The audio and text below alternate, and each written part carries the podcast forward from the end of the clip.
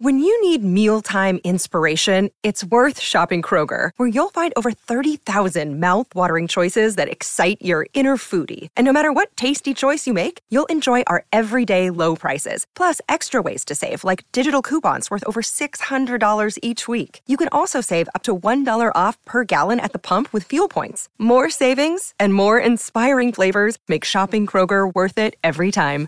Kroger, fresh for everyone. Fuel restrictions apply. Welcome to Don't Retire, Graduate, the podcast that asks you what you want to be when you grow up so you can graduate into retirement with purpose and passion. I'm your host and valedictorian, Eric Brotman, and I have been looking forward to this show. I, I can't tell you how much fun this is going to be. Our guest today is Bobbi Rebell.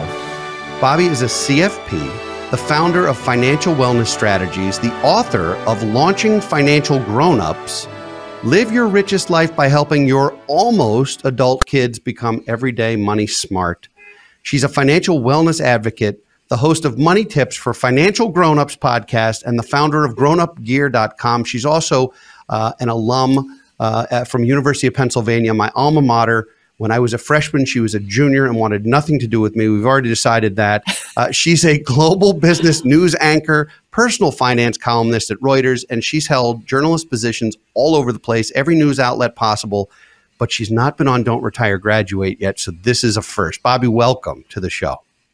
I I am so happy to finally reach this milestone. You know, it's one of those. I know you're going to ask me what I want to be when I grow up, but one of the things is a yeah. guest on this podcast. How's that? Well, and and look, I I I know that this was a, a pinnacle of your career. I'm concerned that um, there may not be any more ups from here, so we'll have to find something to do together. But th- this is really going to be fun because um, I, I I have. I'm very excited to have a copy of your book with me, um, and it, it is written so much like Don't Retire Graduate and that it's got a sort of a scholastic theme. It's got the prereqs. It's got, mm-hmm. in fact, I, I, you know, mine was published first, so I'm quite certain that uh, you may have not only plagiarized me, but it's possible, it's possible that this is some weird fan thing that you have for me. But, but nonetheless, welcome. Uh, please tell, tell our audience about your, about your background a little bit and, and how you got to be interested in financial grownups.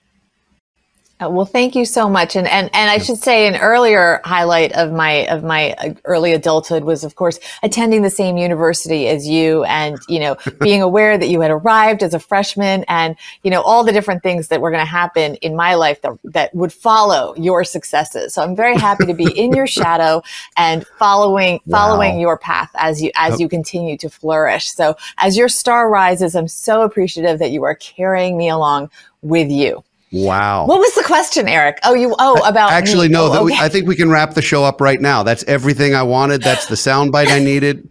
No, I, tell us tell us a little bit about your your your background and your journey to to not only becoming a, a CFP practitioner, um, but also writing about financial grown-ups and about financial wellness because th- these are things that we we share very much in common. Yeah, so I actually, you know, look, I grew up, I went to Penn, which is interesting. I had, I had wanted originally to go to a school that focused on journalism that shall not be named, but my father, who was a, a Wall Street guy, encouraged me to go to Penn, where of course he had gone. And thus ah. came my sort of convergence between journalism and my interest in, you know, finance and Wall Street. They sort of came together. And while I was at Penn, I had an internship at CNN in business news, and I just got really interested in it. I was sort of a super nerd. I mean, I was the kid that then went and took classes on how the Fed worked for fun and mm, technical electives. analysis Those were your free electives? for wow. fun. For okay. fun. This is while I took economics at the Wharton School, um, consumer mm-hmm. behavior, all of these things. I was always very interested mm-hmm. in that, but I was really a journalist. You mentioned my previous jobs. I was at CNBC was my first journalism job out of college. And I moved on. I went, I worked at CNN. I worked at PBS. I was an anchor and personal finance columnist at Reuters. So I had all these journalism jobs, but always related to money. And it got to a certain point, Eric, where I love talking about it, but very often you're just talking about it in very abstract terms. You're, you're reporting what a company earned, but that doesn't necessarily matter to the average person. And I really wanted to make mm-hmm. a move more into talking about money in a way that was going to actually help people on a more specific level, in a way that related to their own world. So even now, when I go on TV, I did a spot just the other day and we were talking about how the, um, the debt crisis could potentially impact everyday people? How could the mm-hmm. fact that the government is having this sort of mess, which we've been there before, but if it really gets to the sort of bleeding edge, well, this could actually affect how much you pay for your mortgage because it affects how much everything costs in the United States. It can impact stocks and it can really have this thing where we can't control necessarily in any short term way what's going on in Washington, but it really has this follow on effect. And I've always been interested in talking about how what we can control, what we can't control, but what we have to do to protect ourselves and create financial security for ourselves and for our families. So long story short, left journalism, official, official full-time journalism. I'm still a journalist. I did write my first book, How to Be a Financial Grown-Up. And when I did that, what was interesting, Eric, is when I started doing speaking engagements and talking to groups, they were asking me very specific questions about what they should do with their money. And I'm, quote, just a journalist. I had interviewed experts mm-hmm. and I decided, well, if I'm going to get out there and talk about money and talking about money when you don't know what you're talking about, I love so many financial influences. Many are my financial influencers, I should say. Many are my dear friends. But money is dangerous. If you're talking mm-hmm. about money to people and you don't know your stuff, it is so dangerous and can really ruin people if you give them incorrect information. And I've seen it with financial influencers that don't have credentials. So I decided if I'm going to be out there and I'm going to write more books and I'm going to do more speaking and whether I like it or not, people are going to take what I say as advice. I better know my stuff. So I actually then became a certified financial planner only in 2017. So, and I remember okay. you were asking me, and, and, you keep up your credential. I'm like, yes. And I love doing continuing education because I'm a super nerd. So I love learning about the different products that are evolving, the way that the laws are changing, the way that it's always fascinating how different things that the government does is sort of secretly aimed at changing our behavior, right? Or adjusting, reacting to things that we're doing. Yeah. So I'm fascinated by it all. Well, not even secretly, overtly. Um, uh, all right. So, oh, so you you've you've thrown a lot out at, at me, and I, I want to sort of digest this in pieces because, first of all, I consider most financial media to be um, sort of financial porn. Um, you, you, know, and watching watching some of those shows, and and I, will pick on CNBC, yeah. but, but simply because watching that is so unhealthy for you, and most of it doesn't matter to you at all. Um, and there's a yes. great deal of difference between personal finance for Main Street and financial talking head wonks for Wall Street, and they are not the same. Um, and arguably, we could argue that the, the game is rigged um, against the average individual, not to go conspiracy theory or anything, but we, we could do that.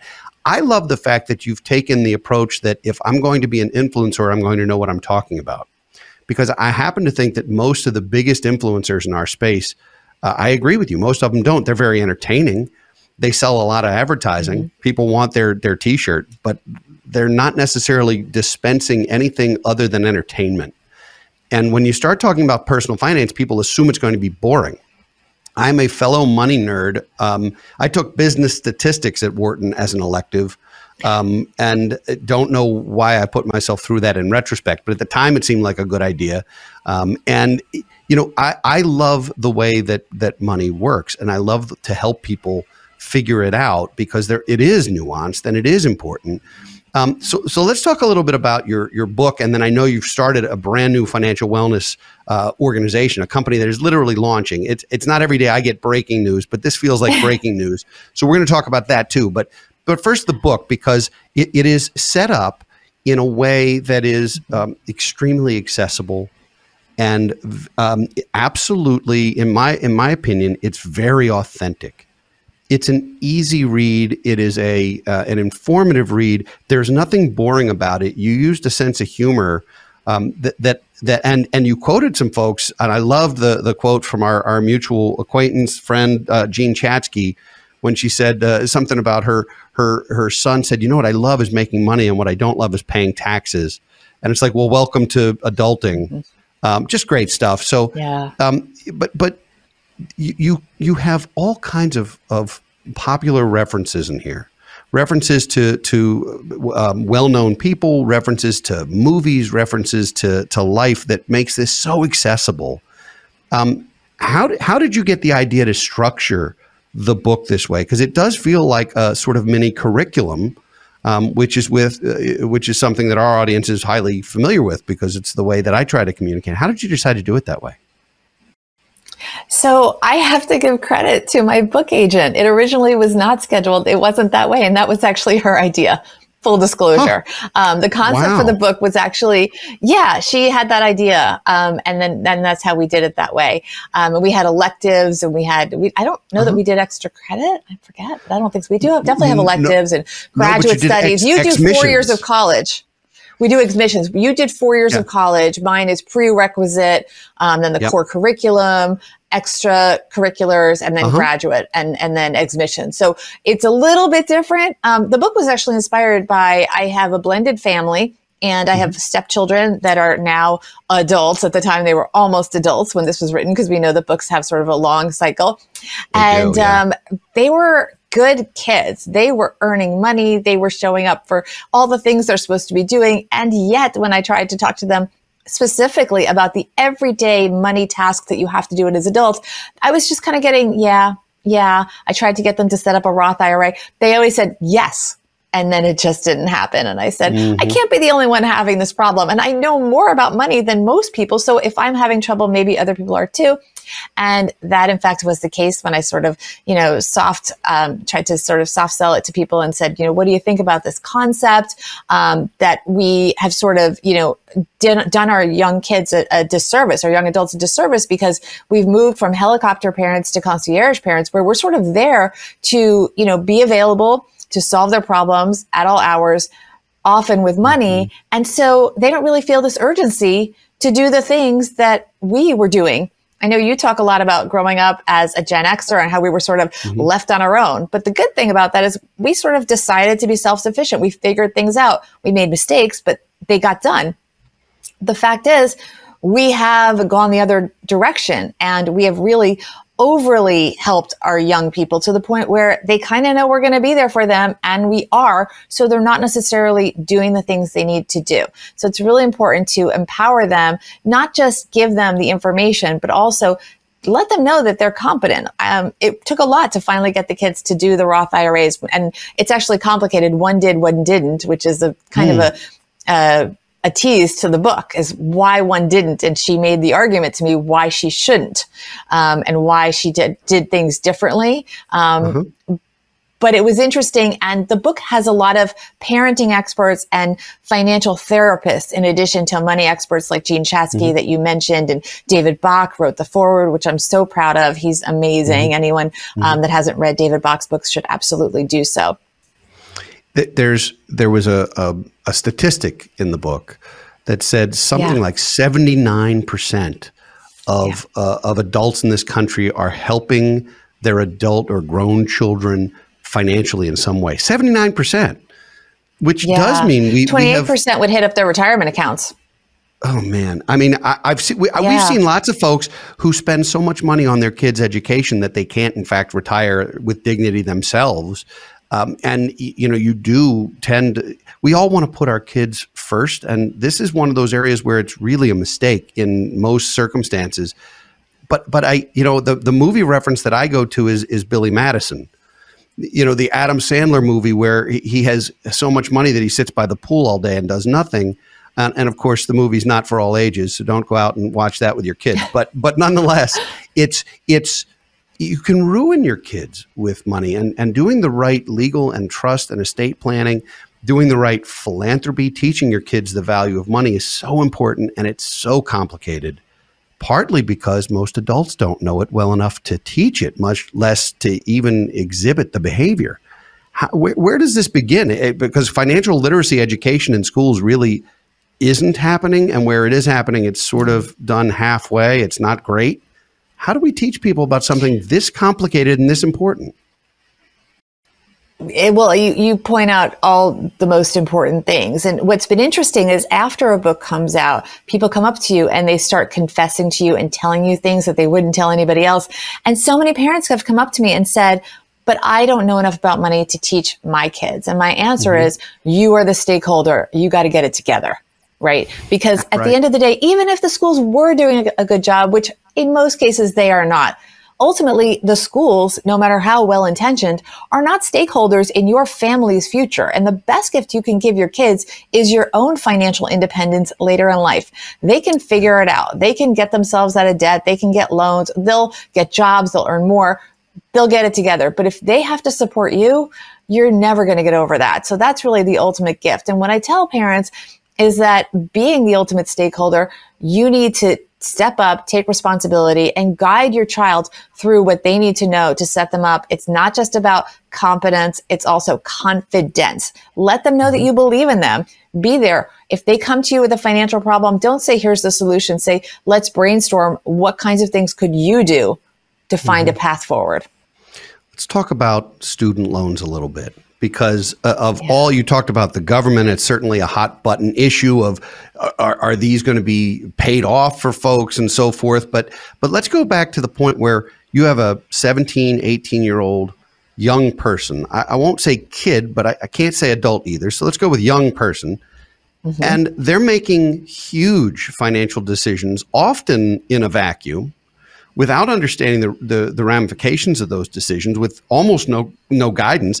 And they're being offered loans that five years later, a bank would laugh at them if they came for a loan to start a business. But if they want to go get a, a liberal arts degree, here, have all the money you want. It is a bizarre thing to me that that, that continues. Where do we, how do we fix student loans? Um, and, and how do we get kids to think about what it means to be a hundred grand or more in the hole when you start your financial journey because that's it's like building a skyscraper and starting with with something subterranean.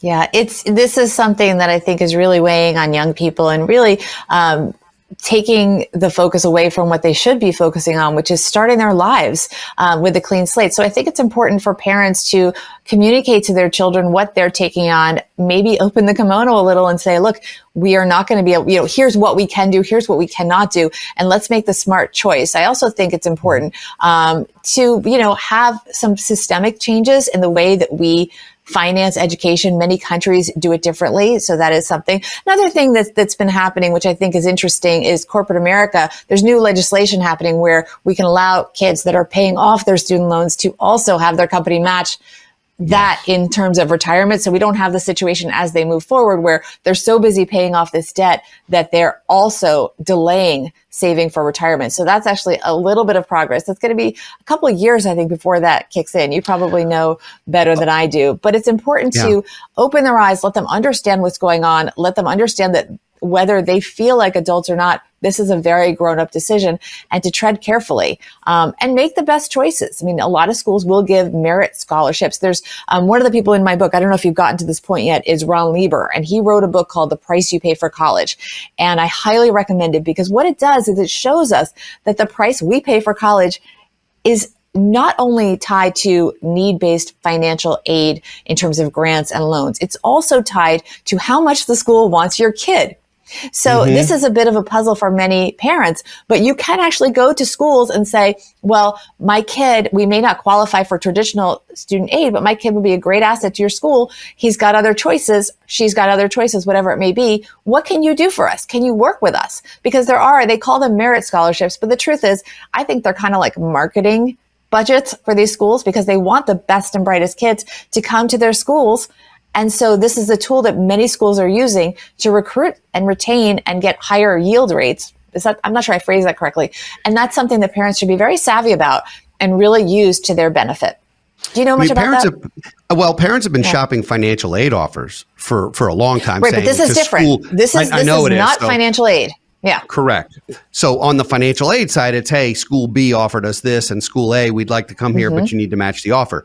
This is along the lines of saying, this is what we're willing to this is what we're willing to spend and you're going to want this deal it's almost it's almost yeah. putting the shoe on the other foot and some schools have acceptance rates at 80 and 90% i mean at some point mm-hmm. is is is are, is your building on fire I, I, hear I hear sirens. Is your building? You're in New York City, aren't you? Uh, oh, I am in New York City. Yes, there okay, are well, there are fire sirens that's outside, fine. so no, we can that's, cut that's, that out maybe. But no, welcome I, I to New York should, City. That's the cacophony of we of, can leave it in. of Manhattan. We can leave it right there. So so, but you talk yeah. about how you can negotiate uh, and you can mm-hmm. negotiate for for education for your kids, particularly if they're strong students and if they've done some things. You know, when when you and I were applying to schools, it was important to be involved in everything.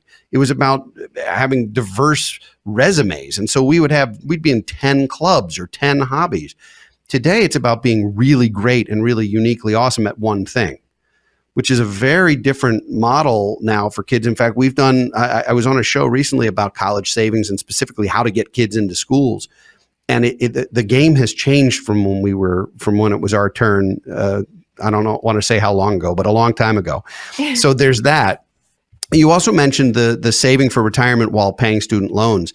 Some companies have been offering that for a number of years. It's now going to be part under Secure Act 2.0. It's now going to be part of the deal mm-hmm. across the board. But there have been employers who have been doing that for a number of years where um, they were allowed to essentially make the matching contribution to a 401k or a similar plan for an employee if that employee demonstrated that the uh, amount they were paying in student loans was a large enough percentage of their gross income for the course of the year. So they had to demonstrate number one that that that was the payment requirement, and number two that they made the payments. But then the match would happen, so at least they would still get something uh, in their retirement plans. So let's shift gears. You have a brand new venture happening. And I, I, know we have the the first screenshot of the website. I don't know that anyone's seen this yet, or if they have, it's been it's been your your test group. So this is this is great. I love yes. everything everything about this site makes me think financial therapy. Um, and I, I, don't know that, that, so so just it makes me feel comfortable. Um, it makes me feel good. feel good. And then workplace financial wellness. Um, and mm-hmm. and generational wealth retention are two things that we spend an enormous amount of time on here as a firm and in working with with corporate clients and with their employees. So, where did this business uh, concept come from, and and give us a sneak peek as to what's coming? Yeah, so this came from the book being out there and talking to so many people about what is important to them and what's missing right? Mm-hmm. Because they feel lectured to very often that they have this to do list. It's very stressful. You have to do this, this, and this, and they don't know where things are. And, you know, very well intentioned people in human resources have automated many things, which is great.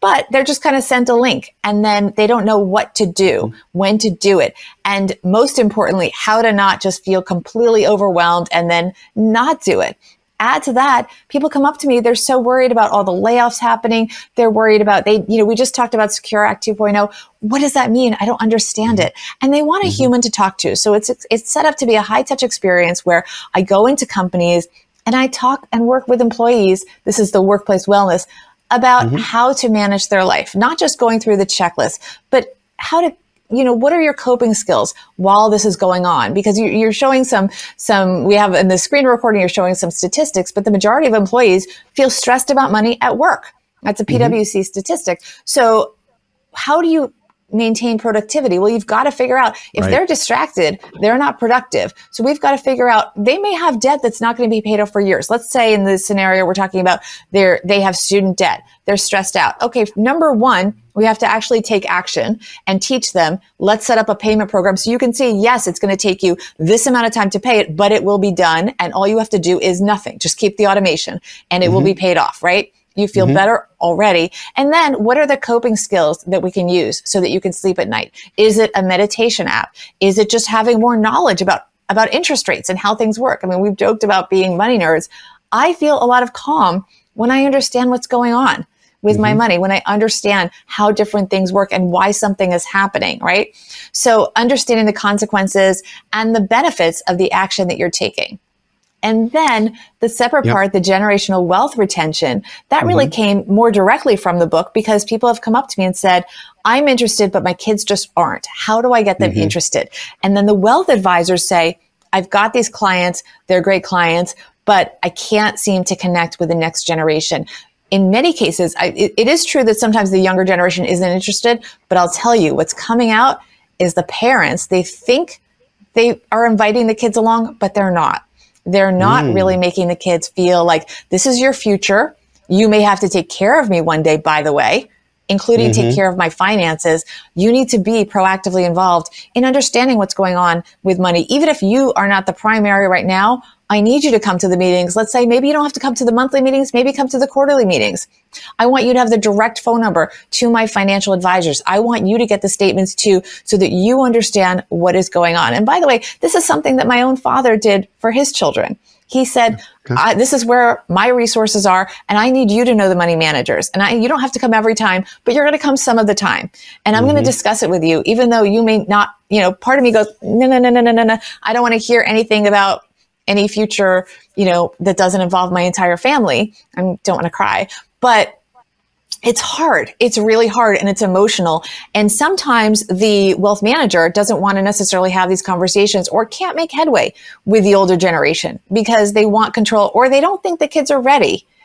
But the kids mm. have to be ready to some extent, even if ready just means knowing who to call and knowing that it's that something's there for them. And I think there's a huge role for financial advisors in this. I think this is the perfect area for a third party. Mm-hmm. One of the interesting statistics that people will find on my website, which is uh, right now evolving still, but we've got the basics up there. So it's financialwellnessstrategies.com. You will see that 50% of the next generation is willing and open to working with their parents' financial advisors, but only 20% have ever met them. What a mm, missed mm-hmm. opportunity for both sides, right? We've got to get those meetings started. We've got to figure out why, in many cases, the parents are resisting and why the kids are not more motivated to understand the importance of, of just being in the loop and educating themselves. And that ultimately it's not optional. People think, oh, I'll just let them take care of it you got to at the very least know what's going on. You don't have to get into the, you know, the absolute granular everything. You've got competent third party financial advisors that are going to do that. But you need to take the time and force yourself to be walked through the key elements and understand so that you're all on the same page. So, so Bobbi, both of these areas are things that um, we we share a passion for both of them. It's it's kind of a remarkable thing to have this sort of in my face because it's things that I've been preaching and talking about. So the corporate financial wellness, we have uh, landing pages yeah. around that, and specifically uh, have mm-hmm. done this for for companies. And what we find is that companies don't want their employees distracted. They do want them to have some right. calmness. That you can't get it from HR. In fact, HR in a lot of cases, yeah. it's not legal for them to advise you on anything. All they can do is point you to the right link or the right resource, which is only so helpful to your point. I remember I got my first job out of out of Penn at Legg Mason and got handed the employee benefit book and immediately did what most young people do put it off to the side, and then said, "Oh, I got a deadline," and then talked to my father, who gave me horrendous advice about what to choose because it would have been right for him, but not for me. And I, I don't blame him for that. It, it, he wasn't equipped for that discussion. So, um, but but on this side, when we meet with employees, it's unbelievable how many don't understand. For example, the basics of an HSA or the basics of how a 401k or a Roth 401k can can impact them or they don't have beneficiaries named on anything or don't have basic legal documents or um, just are, or are, are making decisions largely unarmed and in a vacuum. And so it's become very, very helpful to the employees, and the employers love it because it means that they're getting someone um, to advise them. So I, I, love that you're that you're making a push toward that. Um, and then the the other piece of that is the multi generational. You know, firms like to say that they do mm-hmm. multi generational planning. One of the deliverables that we give every client is a family tree, and we have a legacy client program, and a lot of our clients actually pay initially to have their kids get financial plans, and they work with someone other than a senior principal. Because I don't know about you, but I didn't want my my parents' advisors, but I loved oh. building a relationship with my own advisor at that same firm you know, using the younger associate at the law firm or using the younger accountant at the accounting firm. Uh, you know, we have we have millennial and Gen Z planners here who speak millennial and Gen mm-hmm. Z. I'm the old guy. They don't want me. You know, and and and and by the way, I don't want my parents' doctor either. Like you want somebody who's going to be mm-hmm. around. A, you speak the same language, you've had some common experiences, and B, you want them to be around when you have to make some of the big decisions. And if your advisor's 30 years older than you, it's a problem because they're not going to be there. They'll either be retired or deceased. Um, you're, you're, much better off working with a contemporary who who can identify with you. So you're, you're, absolutely, as far as I'm concerned, your your new venture is is hitting all the right notes, both for the financial advisory community and for corporate America and employees. And I, I give you incredible kudos for for tackling two really important subjects simultaneously, uh, while while still keeping your day job. uh, and still doing all of the all of the things that you're doing. Because I, you know, I I had the the privilege of being a guest on your show recently, and um, the the things that you're doing just blow my mind. Like I, I, so so I know I know you. It was a career goal to be on Don't Retire Graduate. Well, I tell you, it's it's mutual. The respect is fully mutual, and so it was it was great to be on on your show too. So I have to ask you now because we're we're at that time what you want to be when you grow up. And I can't wait to hear this. This I'm, I'm going to just pass the popcorn. I'll be right here. you know, I think that I, I, I I'm going to give you the sort of boring answer, but career wise, I always wanted to be a storyteller and I hope that I still am. I always wanted to be someone that was intellectually curious and was able to share my discoveries with the world. It was in the form of journalism earlier in my career and now it's evolving, um, with this new bill, with this new business, financial wellness strategies, but always to make information accessible both for myself and for other people. And I know that's not probably the conventional answer that you get, but that's my best answer. Um, every answer, yeah, every and always evolving. Different. Well, yeah. and, and storytelling is important.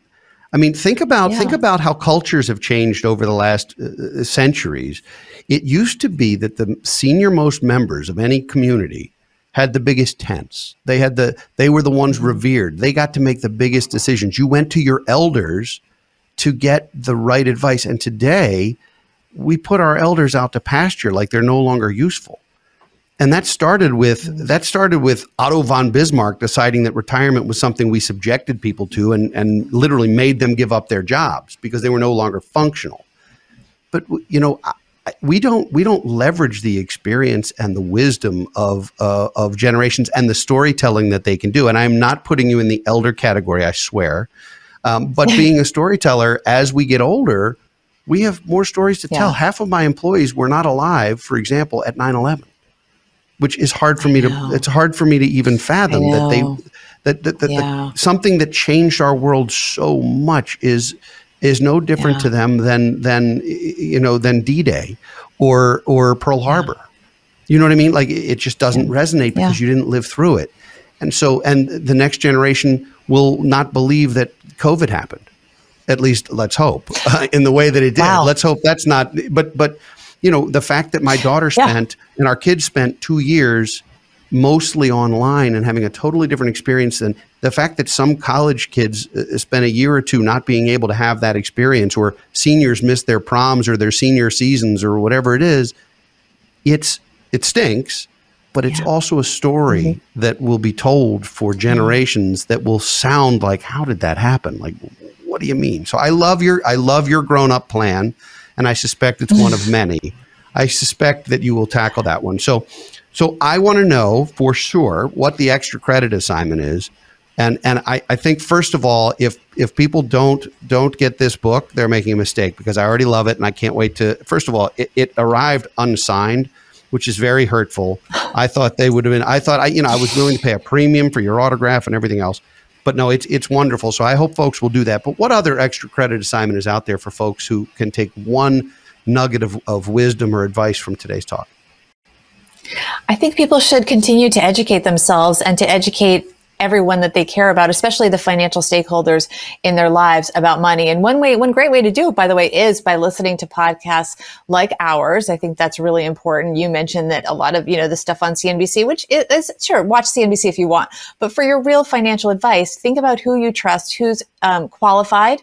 Um, influencers can be entertaining. They're not necessarily mm-hmm. wrong, but really look at the qualifications and vet who you're listening to when it comes to real financial advice, not just mm-hmm. entertainment, mm-hmm. but have mm-hmm. conversations then about that information. So one thing, my, my son who's 15 now, we used to listen to business wars when we were driving um, mm. During the pandemic, I had to drive him around a lot to different things because just, you know, there wasn't public transportation and stuff. And we started listening to Business Wars, and we would start having conversations about, you know, Tesla versus General Motors, or you know, whatever the different things were. Mm-hmm. It was Best Buy versus I think it was Circuit City or something. Different things that came up on Business Wars. So you know, listen, listen to to your podcast, and then discuss, you know, with your the people that you care about, with the financial stakeholders in your life, which include your children, your parents and anyone that, that has financial ties to you, your business partner, um, maybe your maybe your boss, maybe your underlings a little bit, but everyone that, that, you know, mm-hmm. connects to you through a shared interest in, in money and, and prosperity and have those conversations about the content that you're consuming.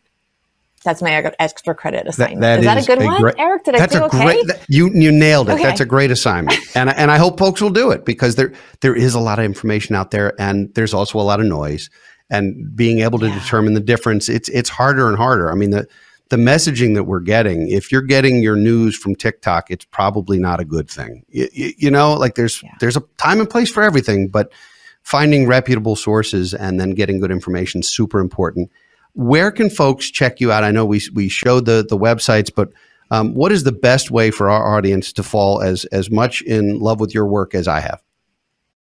Oh, thank you so much. Well, all of my, first of all, you can always write to us at hello at financialgrownup.com. That's a good email if you want to be in touch right away. Um, the website is financial wellness strategies, and you can, you know, also get to us through the contact page there. If you do want to learn more about me, my personal website is bobbirebell.com, B-O-B-B-I-R-E-B-E-L-L.com. If you want to learn more about Eric, you can listen to my podcast, which is Money Tips for Financial Grownups. Um, he's got a great episode coming up. And I think the social media for me, the, the probably the best one to follow is my Instagram, which is Bobbi Rebell and the number one. Um, and then I am actually, I, I do post some clips from my TV appearances on TikTok. So those can be hopefully a little bit entertaining and connect with me, of course, on LinkedIn as well. So, and that's just under Bobbi Rebell. And actually, I throw out my married last name, which is Kaufman on uh, LinkedIn. So that's Bobbi Rebell Kaufman on LinkedIn. And I would just love to connect with people that share common interests. So thank you. Well, I uh, we will put as much of that as we're able in our show notes.